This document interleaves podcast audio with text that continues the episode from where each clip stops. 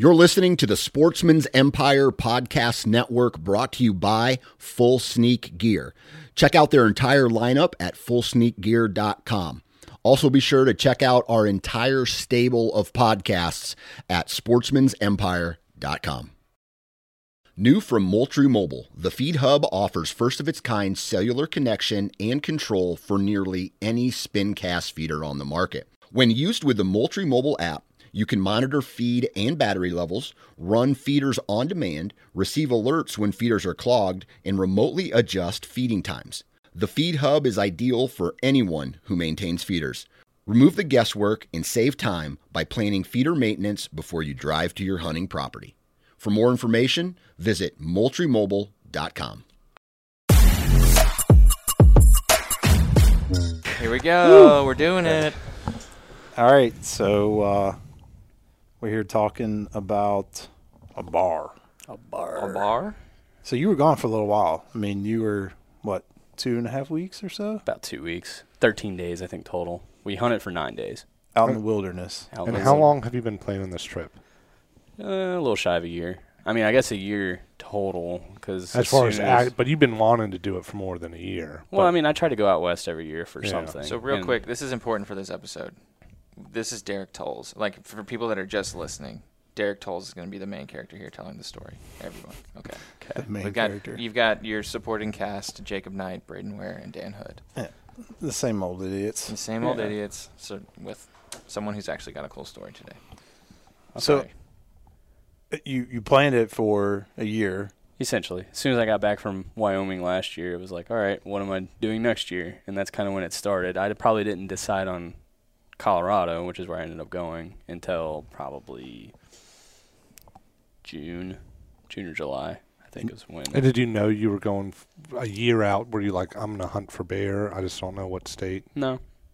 So you were like, did you choose species first or state first? I think we chose state first. So you're like, I want to go to Colorado. Yeah, and this was also my buddy who went with me, his first Western hunt. So that was also part of it. Like, what's a hunt that we can do that... Like, we can draw a tag with no points, because he had no points.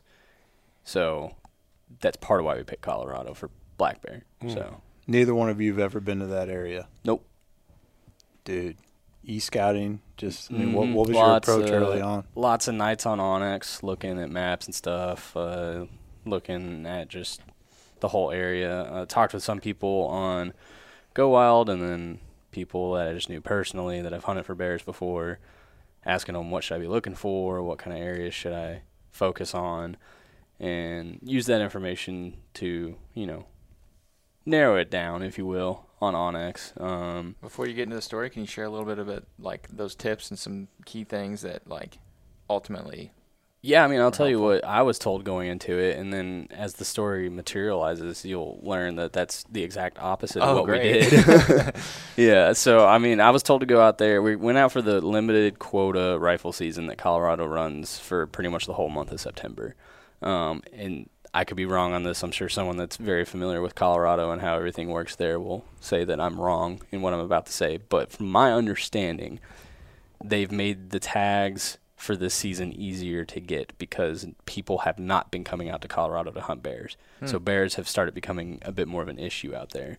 So they've made this tag cheaper, easier to get. I don't know. I'm sure someone knows more about it. But we went out there with the mindset we were going to spot and stalk like I've done on my other Western hunts. We're going to be spending a lot of time behind glass, a lot of time in high elevation. And really, you're hunting them getting ready to go into hibernation, so you're hunting food sources. And everyone kept telling me, look at the oak flats. Mm-hmm. And so the oaks grow different there than they do here. Like, they don't really have oak trees like we do. It's more of like a bush, and the acorns grow off them, and that's what they call an oak flat. These oak flats generally grow on your east and your south-facing hills, and they grow like on big drop-offs basically on the edge of mountains. And bears like to be in areas that are not easy to get to. So, we were going to drive out there, we were going to glass oak flats, and we were going to try to find bear and put a stalk on it, and that's how we were going to hunt. So did you know going in, I'm guessing Colorado publishes the stats of how many bears or what the success rate is? Did you have any idea of what to expect as far as chances of success? Yeah, a little bit. I use another resource there when I get ready for my Western hunts. I've talked with Brayden about it a little bit, but it's a website that has a subscription element too, and it's called Go Hunt. I'm sure anyone that does a lot of Western hunting has used Go Hunt, and that's kind of how I decided the unit that I wanted to hunt, which I'm not going to disclose. Yeah. And the stats we were looking at for the September rifle season there were, I think we had, based off last year's numbers, it was like a 30% success rate on all the tags. That could be for a number of reasons. It could be that people just had a tag, but they were actually hunting elk, so they just didn't focus on the bear, or just the bear hunting was hard, which we learned is bear hunting's not easy.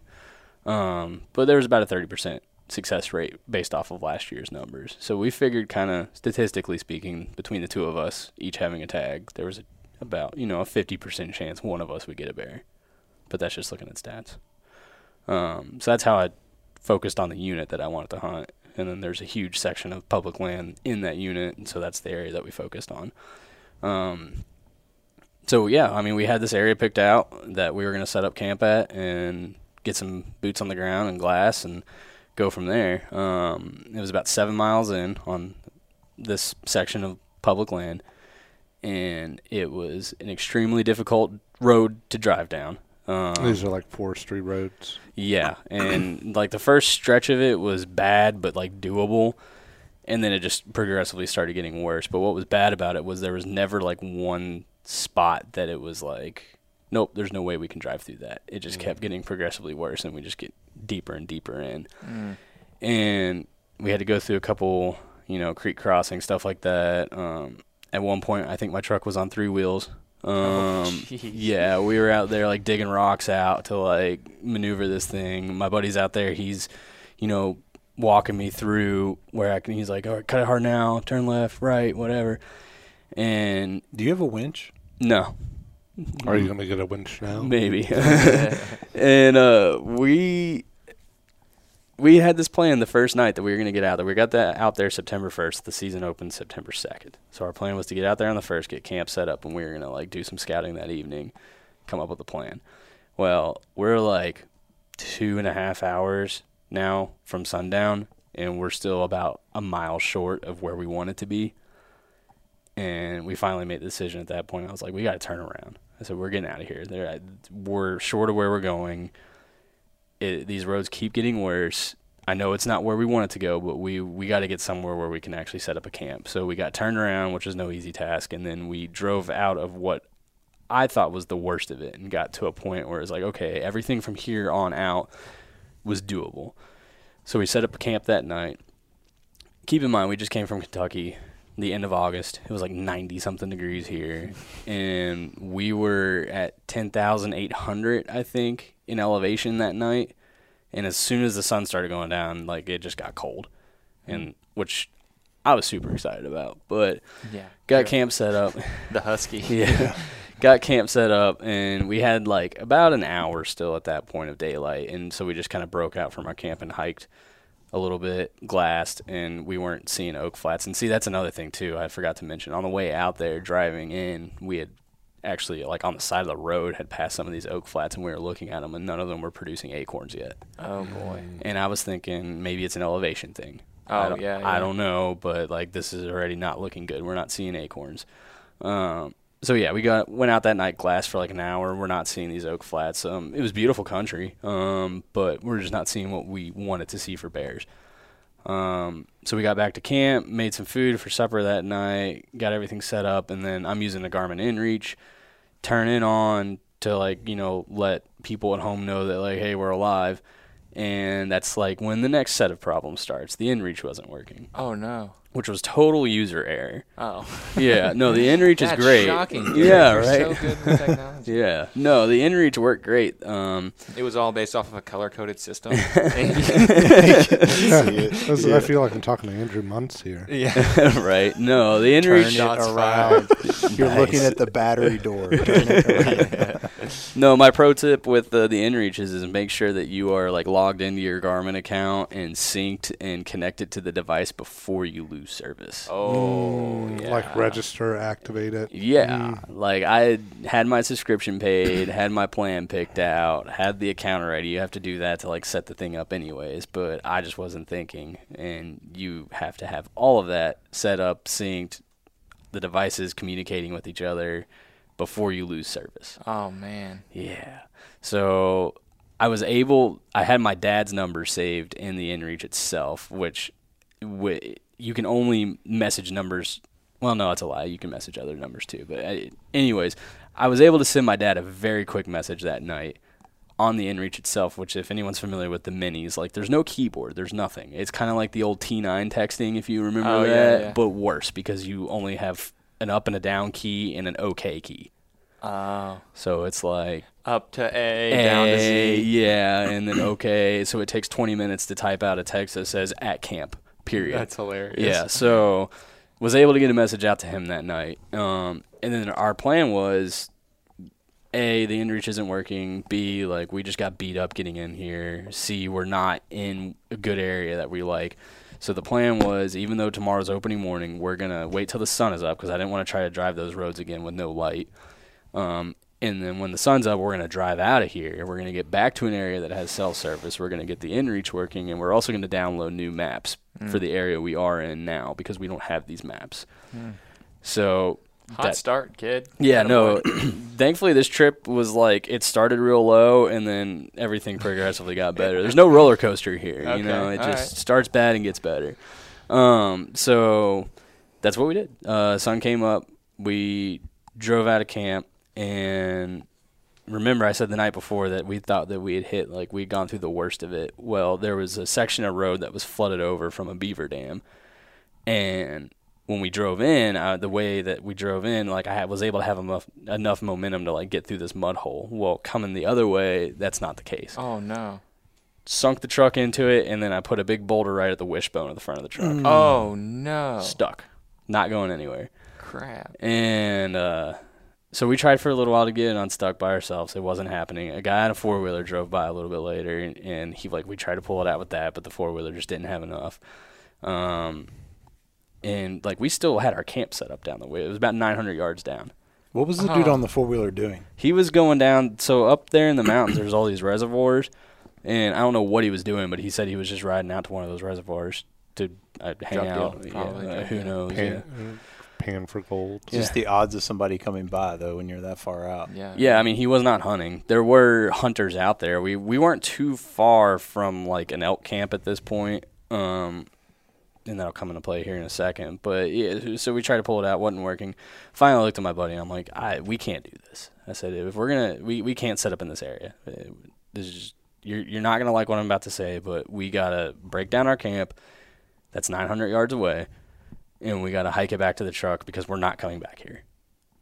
So – now, your camp, is it – like a base camp with a ton of shit because you thought your truck would be nearby, or is it pretty lightweight? You could throw it in a pack. You could throw it in 4-pack loads is what we ended up doing. So it wasn't like full blown like wall tent and like elk base camp, but like it was, you know, my tent, which is like a, I think the box says it's like a 6-person tent, but 2 people in gears, comfortable in it. Especially when you're in the same sleeping bag. They saved money and split us. Yeah, so that's what we did. Four trips back and forth, that 900 yards, broke our camp down, got it back in the truck, and truck's still stuck at this point. And I think I saw the picture of your truck on Go Wild. Yeah, it's on there. And all right, we'll show that. It looked like it was cut to that truck. Yeah. It looked like there wouldn't even been anything to winch to anyways. No. It was just a big field. Yeah, and that's why you're stuck on a boulder. Yep, and I got a rock on the wishbone in the front. So, like, it has to come out the back. It has to come out from... But there'd be nothing to tie your winch to. Anyways. No. How high was the water on your truck? Not very, and that's the other thing, too, is it was all, like, a rock base. So, like, after the initial, like, buried down to where the rocks were, like, you know, if you spin your tires, typically, if you're in mud, you just keep getting lower. Well, that wasn't happening. It's just I had no traction. Okay. All right, gotcha. Have you thought at all about maybe getting a Ram? No, and it's funny you mentioned that because this comes up later. So we get everything up in the truck, and we finally decide, all right, this is what we're going to do. I'm going to stay with – Get in for you, bud. Sorry. I'm going to stay – Can you put the poop stain down? Show the camera there. Stop poop. I was staining wood. And so a little brown stain on the old bicep. Mm-hmm. Sorry to interrupt you. No, you're fine. You're fine. So we came to the conclusion, I'm going to stay with the truck, and my buddy's just going to start hiking out on this trail. And like I said, there's an elk camp a little ways up. Like, hopefully one of those guys has a truck that they can get down there and pull me out or something like that. So the four-wheeler guy was like, I can't get you. See you. And then he actually came by later when he was leaving, and he stopped by, and he's like, hey, I just realized I don't know if I got enough fuel to get back to my truck. And I was like, I wish I could help you, but I don't have, like, a fuel can, and I got my own problems going on here. So, Did you find him, like, passed out on the side of the road? No, never saw him again. So I don't know. He might not have made it out. Found the four-wheeler. The bears got him. Yeah. You're like, why don't you go down those oak flats down there? No, so he drove off. And then, so me and my buddy, though, we have no way of communicating with each other because we're deep in this area. There's no cell service. The inReach isn't working anyways, and we only got one. So it's kind of like, good luck, buddy. The inReach could receive a message as well. If someone has that number. If someone has your number. Yeah. So the plan was he was just going to hike out. He was going to stay close to the road, and he was going to look for me if I somehow got the truck out, and I'd be looking for him if I somehow got the truck out. So he goes walking off. Keep in mind, we're about 7 miles from, like, the entrance to this. Oh, my goodness. Yeah. So he leaves, and fast forward about 2 hours later, I'm still sitting there. Truck's still stuck. 2 hours from getting it stuck to this 2 hours from when he walked off. Like, we've been stuck since 7 a.m., and this was about 1 in the afternoon. Oh, no. Yeah. 6 hours. Yeah. And trust me, we tried every, like, redneck trick out there to get this thing unstuck before. Throw one at me. What'd you do? The trickery take. That was, like, step one.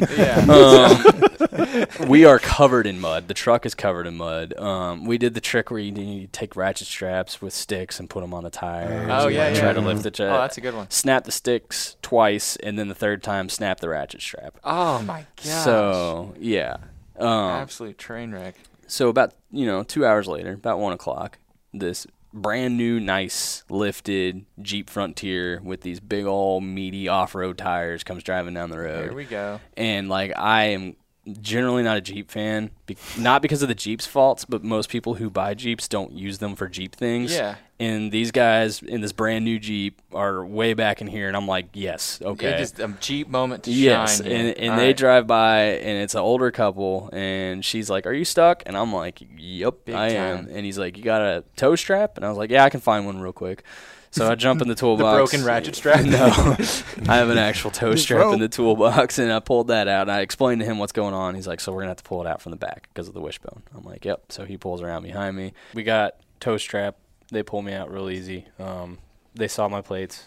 I was from Kentucky, and we talked for a little while, and come to find out they have some family that lives really close to where I went to school. So small world type situation. Small world. Yep. And then they tell me as I'm driving away, because I went, like, way off road to get around this beaver pond. Get back on the road, they tell me, hey, we think we saw your buddy on the back of a four-wheeler. He's going north. So I drive out of there, and we had not discussed, what we were going to do if I drove to the end of the road and I hadn't found him yet. And so that's what happened. So get up to the end of the road, and I'm thinking, all right, well, he's not here, and there's a state park a little bit further down. Maybe he's at that state park.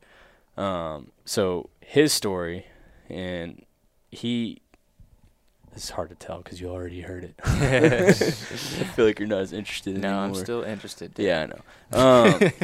No, so when he left the truck, he started hiking, and the guy in a four-wheeler drove by and asked if he needed a ride. And this guy's out here hunting. He's not big game hunting. He's just out there with some family. And he just kind of had a small game tag and was just going to, mess around and have fun out there while some other family members were hunting for big game. So they get to talking, and they're from Arkansas, duck hunter, big game hunter.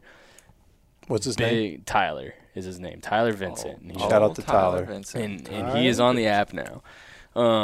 So they get to talking. He's a big-time fisherman, too. This dude catches. Smart man. Yeah. Loves crappie fishing. That's, like, his favorite thing ever. Okay. So Tyler gives him a ride pretty much all the way out, and my buddy thinks, like, okay, well, I'll go up to the state park, talk to somebody there, maybe they can help us out. So he goes up there, and he's talking to them. He says, hey, we're stuck back here. They tell him, basically, we can't help you for liability reasons and some other stuff, but they say that there's 2 tow companies in town. So he gets those phone numbers, calls the first one, they don't even answer, calls the second one, they're like, they can't believe that we're stuck where we're stuck at. They're like, no, we're not coming back there. We're like, we're not going to risk that one bit. You need those ice road truckers that are like, oh yeah, we'll get you out of there. Oh yeah, no problem. Well, and even if you did find someone, they would know how stuck you were, and they'd be like, yeah, it was $600, or it'd be saved you a bunch of money. Yeah. So, and then he also joined a Facebook group while I was there that the Colorado Jeep Rescue or Colorado 4x4 Jeep Rescue, something like that. It's an interesting hobby those people have taken on. Yeah, and that's just like all they do apparently. So it just kind of sounds like that whole area that you were at is all super supportive, friendly people, supportive of hunters. Like no one was weird. Oh, yeah, no. Yeah. I mean, it's a huge part of like their economy there. Yeah. So, and everyone there hunts. That's awesome. Yeah. Well, there are some places where people can get a little territorial and not want people coming in from out of state. Exactly. It's good to hear it's not all like that. Yeah, so you're going to hear the loud stuff. Oh, yeah. But so he joins this Facebook group too, which has like a 3-question thing to even join it. And the questions one's like, are you stuck? Question 2 is, where are you stuck? And like I told you guys, like we never heard anything from those guys. So they might be out there looking for us still. So the conclusion that they come to there at the state park is basically, hey, you're probably just going to have to hike back in, go find your buddy in the truck, and just wait for someone to 7-mile hike back that he just hiked. Yeah. Tyler gave him a ride most of the way. Yeah. That's right. He got in the 4-wheeler. And so your buddy, when he got on the 4-wheeler, he was already heading to that ranger station, or was he just like, I'm just going to walk until I find a solution? And then the 4-wheeler showed up, and he's like, I guess take me to the ranger station. I think he was pretty dead set on going to the ranger station out the gate, whereas I was thinking more that he was going to just try to find someone with a truck that could try to help pull us out. Was there any other options after the ranger station other than hike back to camp? Was it like, well, I guess I'll just hike into town, which is another 10 miles? I mean, what's anyone in town going to do at that point? We already talked to them on the phone. Yeah. So, yeah, I don't know. I don't know what his end goal was there, but it was just something. Yeah. I think it's worth saying that all of this could have been compounded by a storm. Oh, yeah. A Sunday night, everything's closed. If the Jeep just didn't come by. Yeah. I mean, it's crazy. Oh, yeah. It worked out. It's funny because the first creek crossing that we went through, there's even a sign there that says it's impassable during high water. So, like, we're one rainstorm away from being stuck here for a while. And that's one of those things where Derek will now always have a winch because one time 20 years ago, and that's how you end up being a gear guy. It's like, I probably will never need a Garmin inReach, but the one time you really need it, you really need it. Yep. Yeah, and it's like situational awareness, too, of like some stuff you can't, like we all listen to podcasts and read blogs and read books and do all this stuff, and it's like, yeah, you learn some inexpensive experiences like through listening to people, but like you wouldn't have known like not to try to cross that, like now you do. And now if you're ever in that's why it's like it's always good being with other people because now you combine your experience, your shared experiences, and then your experiences you've had on your own and the gear you've got together, all that stuff. It's just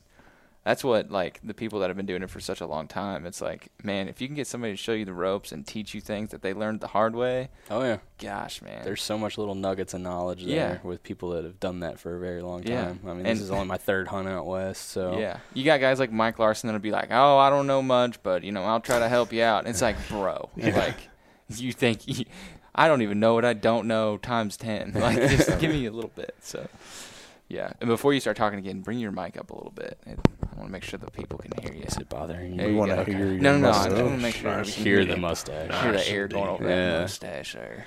Yeah, so they come to the conclusion that we're just going to have to, he's just going to have to hike back and find me, and we're going to have to wait for someone to pull me out. And if it were a movie, This is when you hear footsteps in the background, and you hear me say, "You need a ride, buddy." The door creaks open. The camera's tight in one foot. It's a muddy boot. Yeah. The camera's very muddy boot. The bell rings on above the door. Listen to the photography guy. Yeah. And I'm like, "Hey, buddy, you need a ride?" And everyone's all excited. And he's like, "Is the truck here?" I'm like, "Yep, it's in the parking lot." And so the park ranger's like, "I got to see this truck." So he comes out there and he looks at it, and that's when he's like, "Ah." Only a Ford could do that. Only a Ford could get towed out by a Jeep. Yeah. He said a Chevy or a Dodge would be broke down back there. Yeah. So it was a good moment.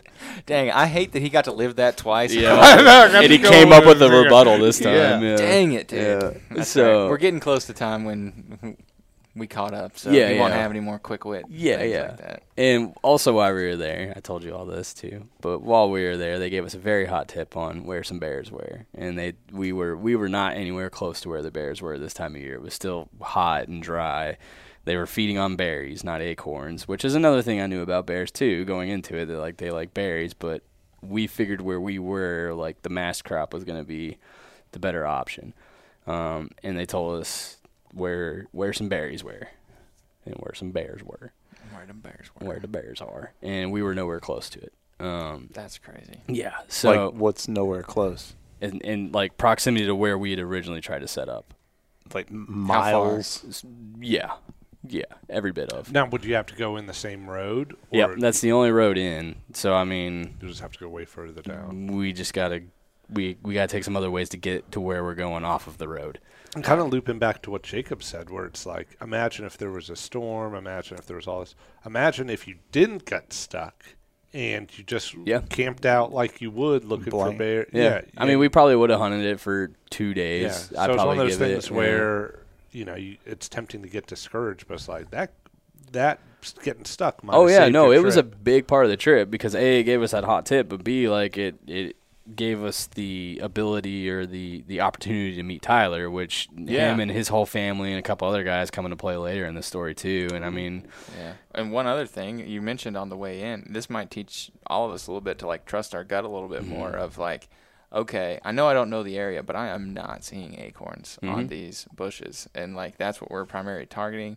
And because you may not have known of another spot and you spend all this time scouting, it's like the old Fred Bear. It's like, hunt where the deer are, hunt where the game is, not where they should be. Yep. Like, that's kind of, one thing, maybe trust our gut a little more in the future on that. And I was already feeling that first night after, the first ordeal, when we got out there and just looked around that night, I was already feeling like this just doesn't feel right. Like, I don't think we're going to get bears here. There you go. And so, so they gave us some hot tips. We're back on track.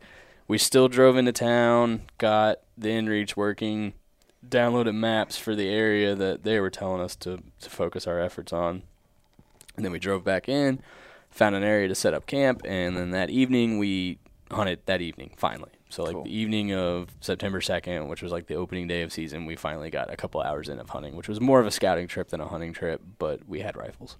And so we're all caught up now. Yep, and we all haven't heard anything from here. Yep. So I'm a dummy when it comes to bear hunting. When you say we were hunting, do you get up under a tree?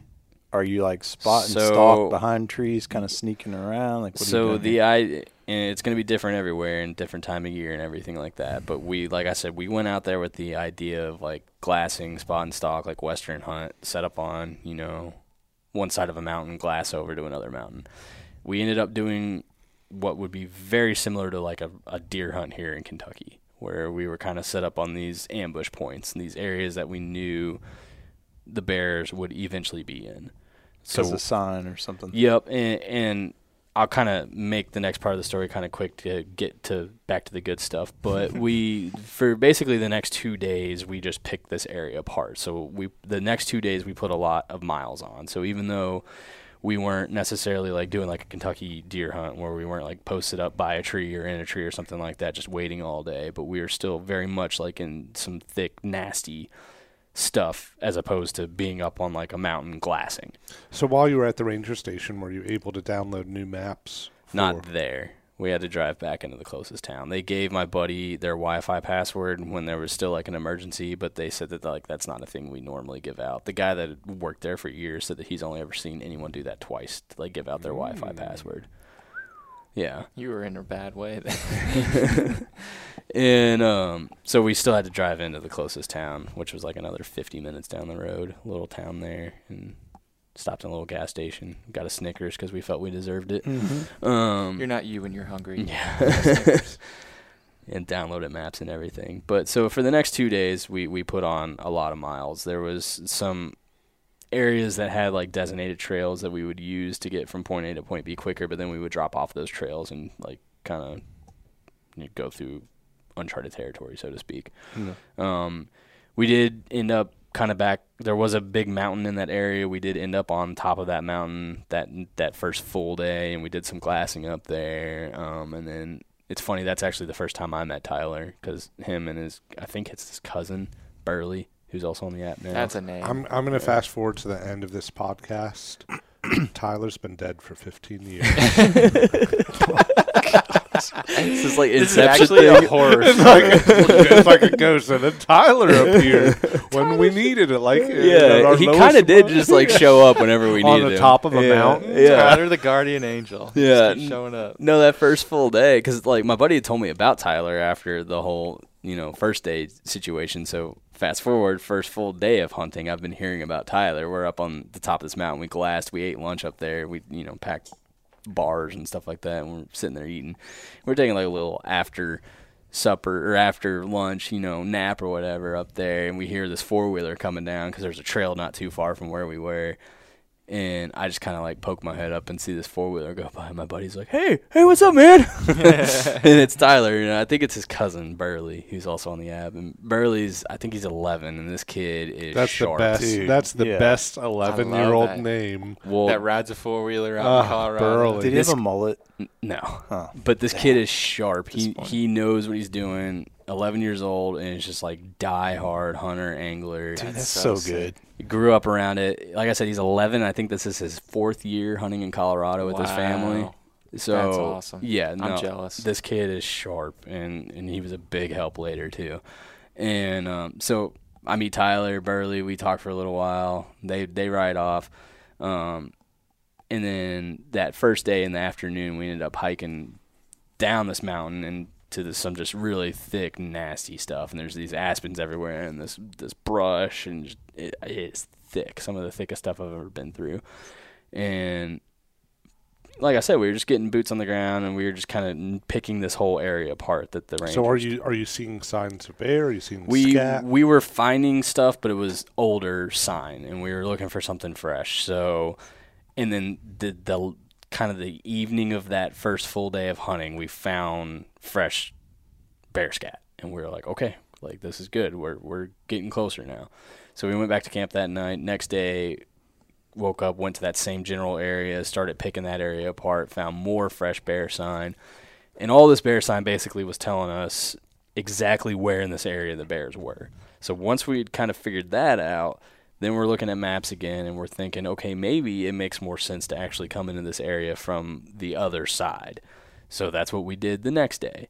And we came in, well, actually the evening before, we even came in a little bit and looked at how it was going to look to get in that other way.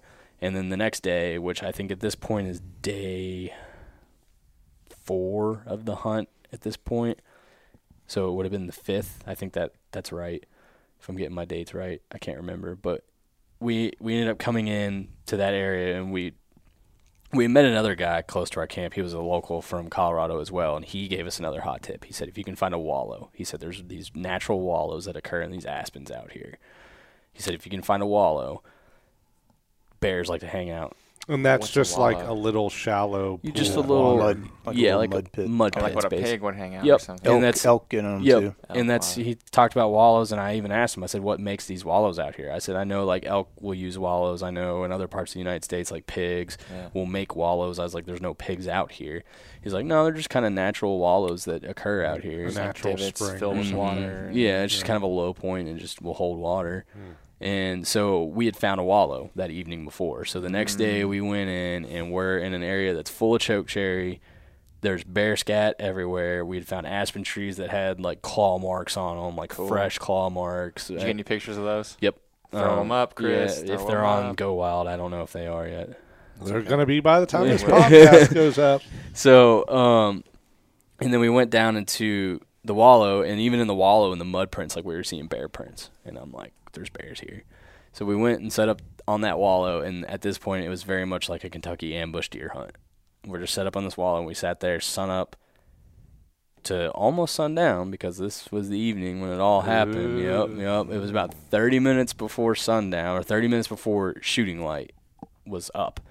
And we hear something crashing through the woods, look up. What everyone says is true about bears, they look bigger than they actually are when you see them out there in the woods running around, because I saw what to me looked like a 500-pound bear just crashing down through these woods into the wallow. And me and my buddy had the discussion, too, going into it of, like, who's going to shoot first. Like, and the conclusion we came to was we didn't drive all the way out here and go through all this for both of us to sit there and be like, you shoot, no, you shoot, no, you shoot. So it was basically whoever gets the shot, take it. Yeah. And so the bear came in, and my buddy ended up not having a clear lane at him the whole time. He only stopped, like, 2 times out in that wallow, and each time he stopped, like, he didn't have a clear shooting lane on him, and he stepped further out and was right in front of me. I had a perfect broadside. So what gun were you using? How far? 300 Win Mag. Which and how far away were you? It was like a 35-yard shot. Oh wow! Yeah.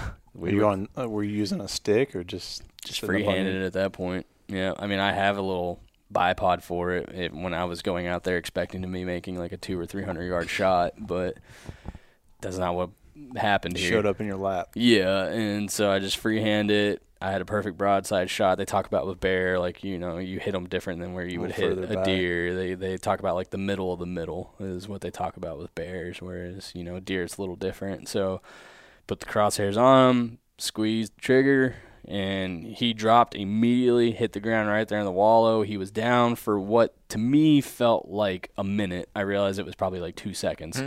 But then he rolled and then kicked up onto his front feet, and then jumped up, and then ran up into the aspens. Oh, man. Whoa. And, like, bears can take a hit. I mean, I knew that going into it, and I also know that they don't really bleed a whole lot. So I'm already like, uh-oh. And is that because of their fur holding it or something? The fur holds the blood and everything like that. It's obviously, and this would be true of any kind of hunting, it's more prevalent with the archery side of things. Like, they talk about with bow hunting them, like, you definitely want to get, like, a through and through, get a hole on both sides. Right. With a rifle, you know, you're more than likely going to get that. Mm-hmm. At 35 yards especially. Yeah, with the 300 Win Mag. Yeah, honestly, it might have been too close for a 300 Win Mag. Yeah. Like, the bullet might not have been able to do what it's supposed to do, but... Yeah.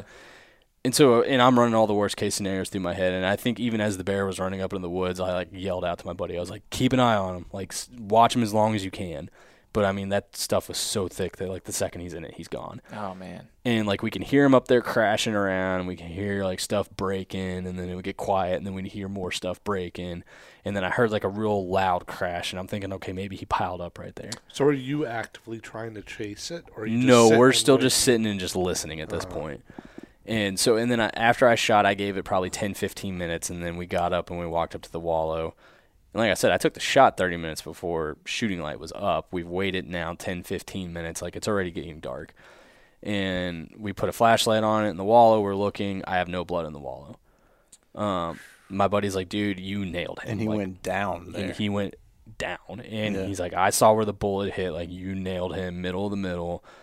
And I'm freaking out. And so I'm like, all right, let's just start going the direction he went. So we start walking up there, flashlights, and we finally find a first little speck of blood at the base of an aspen tree. Nice. The good thing is those aspens are kind of white. Yeah. So well, close to them. Also, though, I'm colorblind, as we've been joking about earlier today. And so, like, it's hard for me to see blood. I hate blood tracking an animal. Yeah. And so we find a little speck of blood. And then we can kind of see through this thick brush in the aspens, like, everything pushed down. We're like, okay, he went this way. So we start going up through there. And we're like, all right, blood. There's a little bit of blood there. I'd assume guns ready, right, at this point. This is where a lot of bear run-ins happen. Oh, yeah. Were you thinking about that? Oh, yeah, very much so. And we get up to the next one, like, okay, there's a good smear right here. Okay, well, it looks like he jumped up here, and then it looks like maybe he followed this deadfall, and he went up here. And then we'd follow the deadfall and be like, all right, there's blood there. And like, I'm dropping Onyx pins every time we're getting blood. And we made it probably 35, 40 yards into this real thick stuff. And then we got to a point where it's like, well, he could have gone here or he could have gone here. There's kind of trails going both ways. Things look pushed down both ways. It's hard to tell, and it's dark at this point. We get up. I get up on the dead blow and walk it, so I'm like kind of a little bit higher elevation. I'm just trying to see if I can see anything, and I'm shining with a flashlight. And we both heard what sounded like right in front of us, down maybe 50, 60 yards, we heard... And we're like, all right, let's get out of here. Yeah. Like, let's just let him lay for the night if that's him. Like, I don't want to push him anymore. The last thing I want to do is walk right up on him in the middle of the night. So I drop an Onyx pin on the last point of blood. We back out. We hike out of there. And we actually ended up driving past Tyler's camp that night. And so we pulled off, walked up there, and they were all sitting around a fire. And it was funny. One of the other guys that was with him, one of Tyler's uncle maybe, I don't know. I'm probably getting all the family relationships here wrong. But George, he's like, he said, did y'all get a bear? And we're like, well, I shot at one. He's like, yep, I heard a shot down there. I figured it was you all. And so I told them the story, and I said, Tyler, what are you doing tomorrow? And he said, I guess I'm helping you find a bear. So we came up with the game plan. We were going to wait till the sun was up. We weren't worried about, you know, like, meat spoilage or anything. It was going to get down into the low 40s that night, which was one of the warmer nights that we were out there. Went back to camp. That's when we ran back into Dave, the guy local from Colorado who told us about the wallow, and talked to him, told him the whole story. And he was like, well, I was probably leaving tomorrow morning anyways. I might come down there and help you all out. Heck yeah, man. And I'm like, cool, man. So we all went to bed, and really cool, like, this was cool. I don't know if it means anything to anybody, but as I was getting ready to climb into the tent that night, I looked up into the stars, and I saw the Big Dipper, which is Ursa Major, the Big Bear, and I saw a shooting star go right through it. Oh, dude. And I was like a Disney movie. I was like, that's a good sign. That's cool. So... And then Tyler showed up again. Inside my tent. He was in my sleeping bag. No, so... I actually slept better that night than I thought I would. I was going to say. I thought I wouldn't be able to sleep at all. Well, you were probably just gassed. Well, we were wiped, adrenaline, too. Just crazy, So, woke up. Dave met up with us there at our camp because he was camping really close to us. And then we drove down, met up with Tyler. Burley came with him. Burley. Yep, so we had the whole crew, you know. And we all hiked down there, and Tyler said, all right, let's just go back to where we started. Like, go back to the shot. So, I was like, I was sitting here. The bear was here. All right. So we kind of went same way we went. Tyler started seeing the same blood we were seeing. Blood. Did y'all mark that the night before? Yeah. But we were just starting back from the beginning just to see new set of eyes. Maybe they'll see something we didn't see. Mm-hmm. And we got to the point where the bear could have gone this way or this way. And we told him about how we thought we heard the bear down there. Mm-hmm. So me and Burley kind of went one way, and Tyler, my buddy, went the other way. And then a couple minutes later, I hear Tyler, I got blood over here. All right, so the bear went this way. Nice. So we jump up. We start getting in behind them. Blood. We get to another point where it's like, well, the bear could have split. Dang. So Tyler goes one way. I go the other way. Again, Tyler, I got blood here. Dude. And I'm like, man, Tyler's on it. So, and right around that point when I was getting ready to go join up with them, I hear my buddy go, blood. Huh, what? Oh, huh, the bear's right here. Oh, man. We were right there. We dropped a pin on it just to figure. We had stopped 20 yards short of the bear that night before. Oh, man. So what we were hearing was not the bear. Oh no, because the bear was off to our right, and we heard whatever it was down in front of us. So whatever, you probably wouldn't want to mess with that either. Or just were hearing things that I don't know. I really don't know what it was, but the bear was the bear. Yeah. Just heavily breathing in the trees. He's been sprinting after you and finally found you through your scent. Poor Tyler. Just the butt of our jokes. Yeah, oh, really. Man, he's going to love it, though. So, yeah, no, that bear was probably dead that night right then and there, 20 yards from where we had stopped tracking it. Cool. So, you know, we all, you know, cheered and had a great moment, and then it was get to work. Couple bear hugs. But even if you found the bear, I mean, it'd be peace of mind, but you wouldn't try to process it. That you would still probably would have been like, okay, it's here, drop a pin, we'll be back in the morning. Maybe. I don't know. That night, if we'd found it that night, I probably would have tried to at least skinned it and get it quartered out and in bags. I might not have packed it out that night, but maybe hanging in bags. Just in case another bear comes along. Yeah, it's just better to get it off. Mountain lion, yeah. It's better to get it off the bear as soon as you possibly can. 3 minutes. Yeah, so I mean that's. So is this going to be our first ever uncensored part one, part two? I mean, I could. No, we're good. That's. Yeah, I mean. Is this the end of the story? I mean, there's more after that, but not pertinent to the big story, if you will. I mean, we hunted a few more days after that. Me and Tyler. This was what, day four? That day. Five. Day 4 or 5. So you're there for another 3 or 4 days. Yeah, I mean, we hunted another 3 days to try to fill his tag, and it just didn't happen. But I mean, that day, I mean, me and Tyler made really quick work of getting that bear skinned and quartered out and in game bags. We had a whole crew of us. We packed it out in one trip, one easy pack out. Got some cool pictures of that'll be up on the app if they're not already.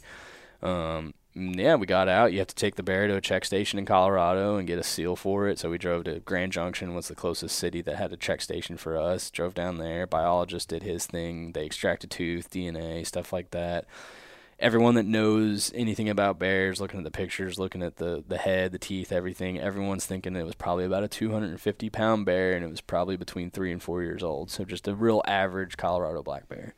That's awesome. So cool, man. So yeah. When do we get to – when are you bringing in some bear meat for us? I don't know yet. I haven't even cooked any for myself at home. I'm never home. I work too much. And now what are you doing with the animal, the mount? Yeah, so I took it to a taxidermist there, and I'm just getting the hide tanned, and I'm just going to hang it on a wall. I'm not going to do a rug or anything like that. That's way too expensive. And then skull is coming out as well, and just getting that European, which I would have done myself, but it was easier just to leave it all there in the hide at the time. Was somebody missing a tooth? He is missing a tooth. Buck tooth. Yeah. We can put a gold one in there. Yeah. But yeah, I mean, like I said, we got back, and we actually that night hung out at Tyler's camp with the whole family. That was a great time, just hanging out with those guys, telling stories.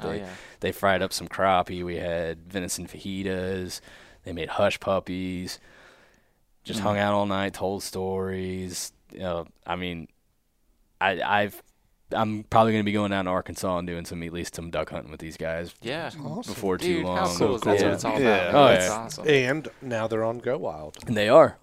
Pretty much the whole family that was there is on Go Wild now. So awesome. Had they heard of us at all? No. I made the pitch while we were there, like, skinning and quartering the bear out. We were talking about it. And it's funny because Burley has his little, he has a YouTube channel, and he's been kicked off YouTube several times for just, like, shooting a gun and stuff like that. And I'm like, dude, come to Go Wild. Dude.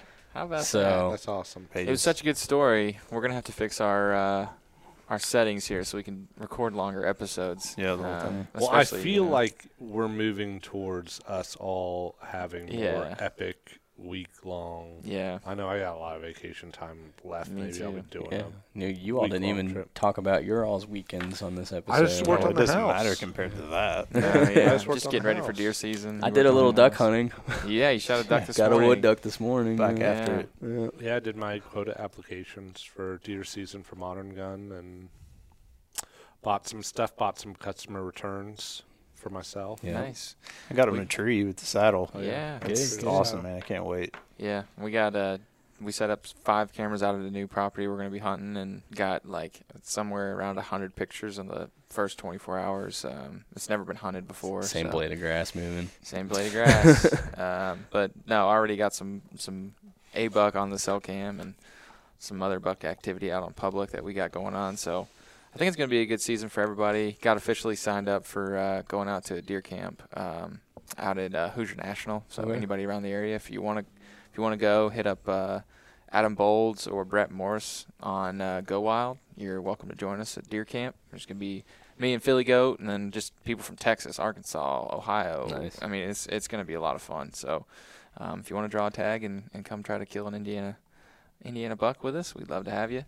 But yeah, other than that, that's pretty much it. Team retreat this week coming up. We're going to do some fishing in Nolan. Derek, sorry. I'll be in the warehouse. We're going to be in the warehouse taking care of customers. Get to work, boy. I go on a Colorado bear hunt. The trade-off is I don't get to go on the retreat. Yeah, really. So yeah, make sure y'all are tuning in each week. Hopefully we've got some really, really cool stories coming up. Yep. Brayden Ware, Dan Hood, Derek Tolles, Jacob Knight. Log this show, and we'll see y'all next time. Bye.